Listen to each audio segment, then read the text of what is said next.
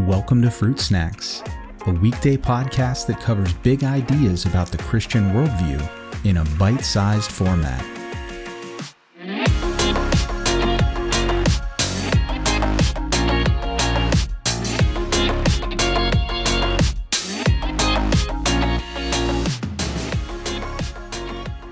Hey everyone, today we're looking at Proverbs 10 and this is a this is a really interesting proverb here.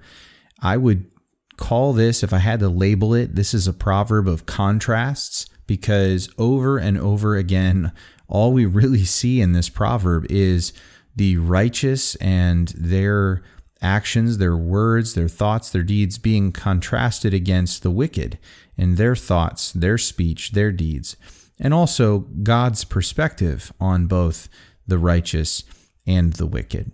Now, I want to say right up front if you haven't, go ahead and pause and read through the proverb. It's uh, 32 verses, I believe, so it's quite a chunk. And I'm not going to read it all here for the sake of time, but please go ahead and read that so you have general context. And uh, I want to just say that overall, this is a great example of reminding people that Proverbs are overall general principles, that they're intended to reflect general principles about life and about the way that God designed life to be. And obviously, when you start talking about general principles, I'm sure that many of us can look at some of these sayings that are occurring in this proverb, and we can think of specific examples where we would think of exceptions based on immediate circumstances or other things that we know about. But I would argue two things here. One is that the fact that we can think of exceptions is these are the exceptions that prove the rule that generally speaking, God has designed life to work this way and though we can think of times where it sure doesn't seem like that's how it's working, the majority of the time it does. But also that these are not just general principles for the here and now. These are general principles that are eternal principles in nature. And so they should properly be interpreted in light of all of human history, in light of all time, so that we can look back at the whole of history and we can say that in general, everything that is described here was true. That the righteous will be vindicated, that the wicked won't get away with anything, even though it seems like maybe in this particular circumstance or that particular situation, it doesn't seem like it. We should be thinking more broadly, more long term. From God's perspective, these are principles that are true. Now, of the 32 verses in this proverb, this is an interesting thought that I just want to leave us with today and sort of elaborate on for a minute because it is one that I think we should find challenging, maybe convicting, or uh, just a, a, challenge for how we think and live in our own lives. But uh, of the 32 verses in this proverb, about five are specifically about the consequences of wise actions versus foolish actions. And I'll say that again about five verses are about actions or deeds. Now, when we contrast that with the fact that there are at least 12 verses in this proverb which are specifically about the consequences of wise words versus foolish words, this ought to be, I think, a major tell for us that the overarching or one of the overarching points of this proverb is that if you really want to go after wisdom, if you really want to pursue a higher degree of uh, of of self control and of wisdom and of just maturity in your life, that the place to focus is on your words, on what comes out of your mouth. And and multiple times in this proverb, the fool is described as having babbling words. It's this idea of just like a I think of like a babbling brook, right? It's just this stream or, of water. It's just this constant flow that just won't shut off. It won't stop. In fact, in verse 19, this was a memory verse for me as a teenager because I really struggled with not being able to shut up, frankly.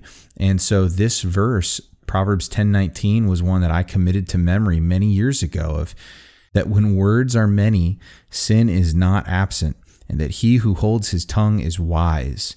In other words, if you just talk long enough, you're going to say something dumb. You're going to say something that's better left unsaid. You're going to say something sinful. You're going to offend someone. You're going to say something hurtful. So it is better, it is wise to limit the amount of words that you say to really just have the self control to say, do I really need to say that? And only when it is necessary, when it's good, when it's edifying, do I try and speak. And that is a that's a lesson that we get right out of this proverb. We even see a similar principle in James. James is very keen to point out how hard and difficult this is for for believers uh, to tame the tongue. He talks about it in James 1:19 that we should be slow to speak, slow to anger and quick to hear. Also later in chapter 1 verse 26, he basically writes that anyone who can't restrain their tongue, bridle their tongue is uh, deceiving themselves if they think that they are a mature Christian. That this is an extraordinarily difficult thing for us to achieve as Christians, but it is absolutely essential if we want to grow in our sanctification, if we want to grow in our maturity and wisdom as a believer, that getting a handle on what you say and when you say it and how you say it and to whom you say it is a key sign of maturity. And it's also something though that it's it's in scripture often for a reason. And i think that it, it is a perfect example of one of these things that the writer of hebrews says which are common to man. This is a difficult thing for all people to control. And i think that there might even be room for uh, testimony in this because if a christian can gain some self control over their words, over their language, over how they speak, when they speak, what they speak, so on and so forth. It really does stand out like a sore thumb that people will approach you and just notice that you don't talk like other people, that you don't speak about people like other people, that there's just something different about the way that you use words. And that right there can be a huge uh, representation of Jesus Christ to people. And it can give us an opportunity to share our faith. And so there's lots of good reasons. Wisdom and maturity are definitely one, but also opportunities to be a witness, to be a light to others is a great reason to seek to control our tongues. And so, read out of this proverb, I think uh, there's some there's some good wisdom, some good challenges, some good insight into what makes a person wise. And uh, I don't know about you, but I have my work cut out for me. So I hope that this has been an encouraging uh, episode for you, and I will be praying for all of us that we can learn to use our words to edify and to be an encouragement to one another and to be a witness for our Lord.